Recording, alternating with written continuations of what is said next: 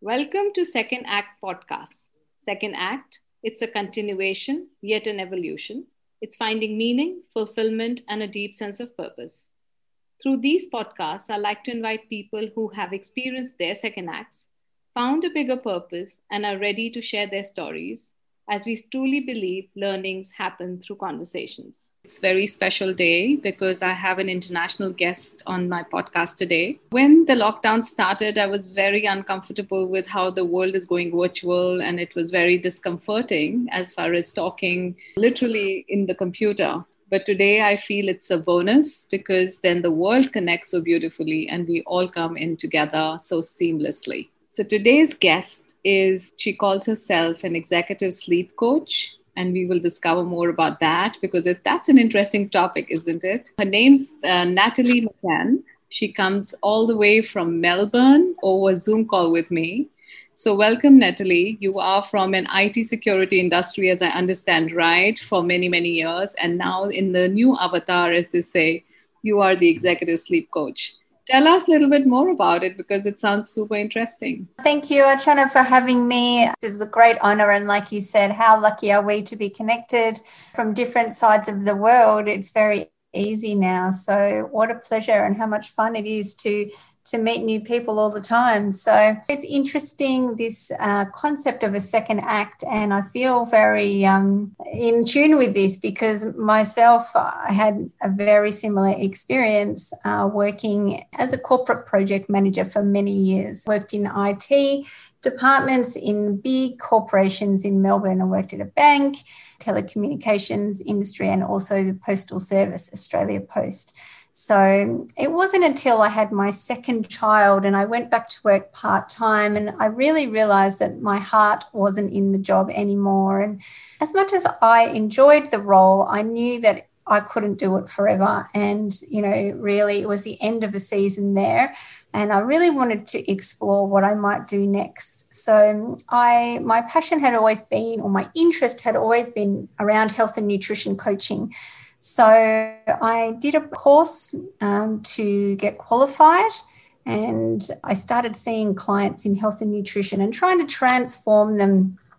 And what I noticed quite quickly was that even when people were doing everything right, you know, they might have had a very clean diet or they were exercising a lot and felt like they had a good balance they weren't getting the results that they were after because they didn't have their sleep or their stress under control. Fast forward a few years, I decided to launch into or specialize into doing sleep and stress management for corporate executives.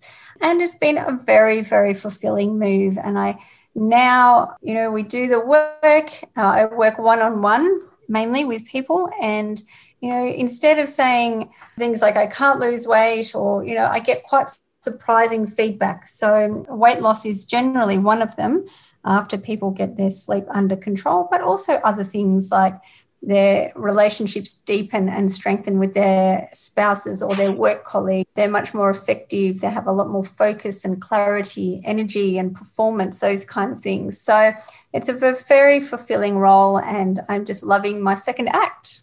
Oh, beautiful to know your story, really.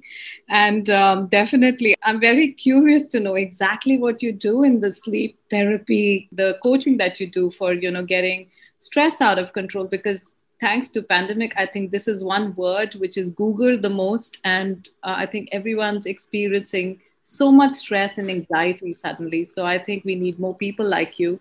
But tell me a little bit more about what's the whole process like? So basically, I get on the phone with people just to um, have a chat about the situation and what they're finding challenging. Most people know a lot of information about sleep. And they by the time they get to me they've generally tried a lot of things. What we generally do is once we decide to go ahead with the program i only work one on one so i really deep into your story what you've tried in the past and what you're having troubles with. And then we work out a plan on how to do this. So basically we talk a lot. I do a whole session on stress management what kind of things that you've tried and also focus on calming the nervous system down. This is really important for sleep. So, we do talk a lot about stress management techniques and breathing techniques to help uh, bring the body down to a calm state. But we also talk about other things like sleep beliefs. So many people that have had chronic insomnia for years and years will feel like they there's underlying beliefs there that maybe they haven't even really explored yet. And that's what we deep dive into pretty much in session one. So it's always quite interesting. And a lot of the common themes, a distrust against the process of life, for want of a better word, feeling like they have to be on guard for their family and that they don't really deserve to sleep, or they have to stay awake to look after their family. That's certainly one theme that comes through. Another one is just they can't switch off their mind. So the racing mind. And that's what we work hard to try and overcome through the stress management techniques. But we also talk about things like their lifestyle, and this changes as you get older, trying to keep a consistent bedtime routine.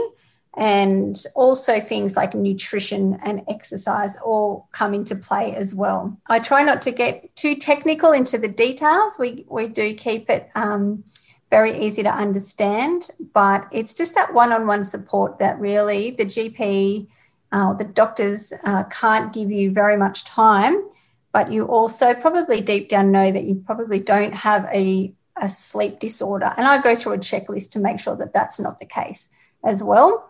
Because there's certainly a place for medicine in sleep, and that's not my role, that's the doctor's role. But when it's generally to do with stress management or racing mind, those kind of things, that's where I can certainly help. Whom do you see asking for help more? Is it young children? Is it women in particular? Is it more men? What is your experience? I mean, who is actually acknowledging that they need a support in this field? Definitely professionals, and that's who I generally work with anyway because of the platform, I'm only on the LinkedIn platform. So I'm not on Facebook or Instagram. So I, I probably am dealing with a lot more professional people anyway. But definitely professionals are becoming more and more aware. And I think, as you said, the pandemic has really risen. Uh, brought issues to the surface and stress management is much more talked about than it was you know 12 or 24 months ago and so they're becoming much more aware of their stress levels and how it's impacting their personal and professional lives. Do you do this all virtually or because everything was under lockdown? But have you now started to meet people? Is that more impactful for you, or how do you really feel that this whole process works? Yeah, so now I'm 100% online, and I used to have um, people come into my home office, and now because of the pandemic, we weren't able to do that for so long. So I've gone 100% online. And to be honest, it's fantastic. You know, I, I get the opportunity to meet with a whole range of different people that I would have been able to do previously.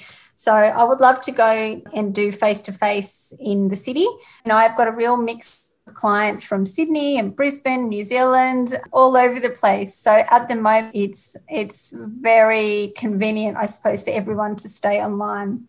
And so, are there many more people like you in Australia who are doing this, or you call yourself really in the niche space? Yeah, there's not very many Australians doing sleep coaching, to be honest with you. There are definitely a few Americans, Canadians. There's also a lady over in Europe, in Luxembourg, doing it. Um, so it is a new space. And I feel like I really want to educate people to say there is a choice between uh, when you go to the doctor and they want to give you the sleeping pills. And the next step after that, when we work out that they're very ineffective and they only work in the short term, the next step is to go to a medical center, a sleep center. And most people don't need that. I'm not saying they don't need them at all. Some people will, but for the majority, a lot of this can be combated by understanding more about what drives sleep, understanding what drives insomnia, and then working together to help fix that. So, is there anything in one particular way that you want to explain? Where is it all coming from? Is there something which is coming out in common when you talk to people, the reason behind this? It's really a mix of three different processes. Um, so there's the sleep drive. So the longer that you stay awake, it's a bit like being hungry. The longer that you stay awake, the more your body wants to sleep. So sometimes people say they're so tired, so they'll jump into bed early, but maybe they're not tired enough. And so that's one thing that impacts it is sleep drive. Um, the second one is your biological clock or your circadian rhythm. And this is a natural process And this is where our hormones come into play and why we're often told to get outside in the sunlight early in the morning and then not using the screens at night. So the light is telling our brain it's time for daylight and time for energy and being awake and going to work. And then when the sun goes down and we dim the lights at night, perhaps after dinner, it's giving our brain the signal to release a hormone that gets us ready for sleep, which is melatonin. So that's the second sleep process. The third one is then around behavioral conditionings. And this is what I was talking about before, talking about different sleep beliefs, different triggers as well. So when you've gone to bed in the past and you've laid awake, you know, in the background, in your subconscious, you're going into that bedroom with pretty much a preconceived idea that you're not going to sleep, you know, and, and no one really thinks like that in their in their logical brain but it's learned behavior. So it's about reprogramming those cues. So they're the three things the sleep that really impact on sleep. So it's about um, putting pressure on those to your advantage and really, you know, trying our best to. And there's a lot of different ways to do that. You know, we know a lot more now than we used to, and it's becoming much more widespread as well. So, you know, there's a lot of things to, to you can do, and I just really want to give people hope that even if you've had chronic insomnia for a long time, like I did, you can manage to turn that around. Did you study this formally, or is this something that has just come in your second act that this is what you need to do? So I got my coaching certification when I did my health and nutrition coaching. Then it's been a lot of self study, but most of this self study was done previous to my career change because I did suffer from chronic insomnia for many decades, even as a child. So um, and I can confidently say I've turned that around now. I'm still very much prone to lots of insomnia. I know exactly how to manage that now. And that's why I've developed this program is because this is what I wish I had access to all those years ago. yeah, I know. So do you think it's there are some practices that we should follow with children now that you have two children of your own? Are you doing anything to make sure that they do not undergo you know something like um, stress management when they grow up and they are able to handle their life properly so that there is no insomnia in their life. Is, is there anything to follow uh, as young kids? Well look it's interesting um, when you have the babies and you're trying to learn to teach them how to sleep there is actually a lot of similarities you know when we're talking about adult sleep coaching. And if you think about a nightly routine that we used to do when our children were babies and we would read them a story and we'd put the lamp on and we'd give them a you know a, a drink it was all about creating signals and rituals that then you know once you do a b c and d that equals sleep. And it's actually quite similar for adults. So you know i always say to people let's create a lovely wind down routine for you. And the more we do this the more we're reinforcing that sleep is the end goal uh, with my own children, we definitely have a little routine that we do every single night. And it's beautiful. And when they're a little bit more worked up, you know, it doesn't work every single night like anything.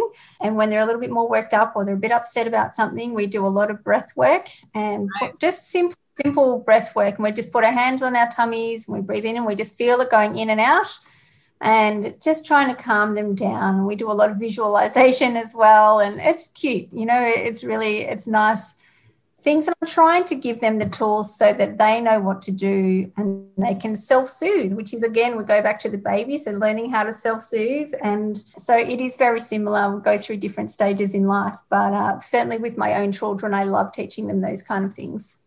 That's great. One day they will thank uh, Natalie mom for it and say, yeah. you gave us all the tools. That's beautiful. I hope so. Oh, that's the aim. That would be nice, wouldn't it, if they, they all come back and said thank you.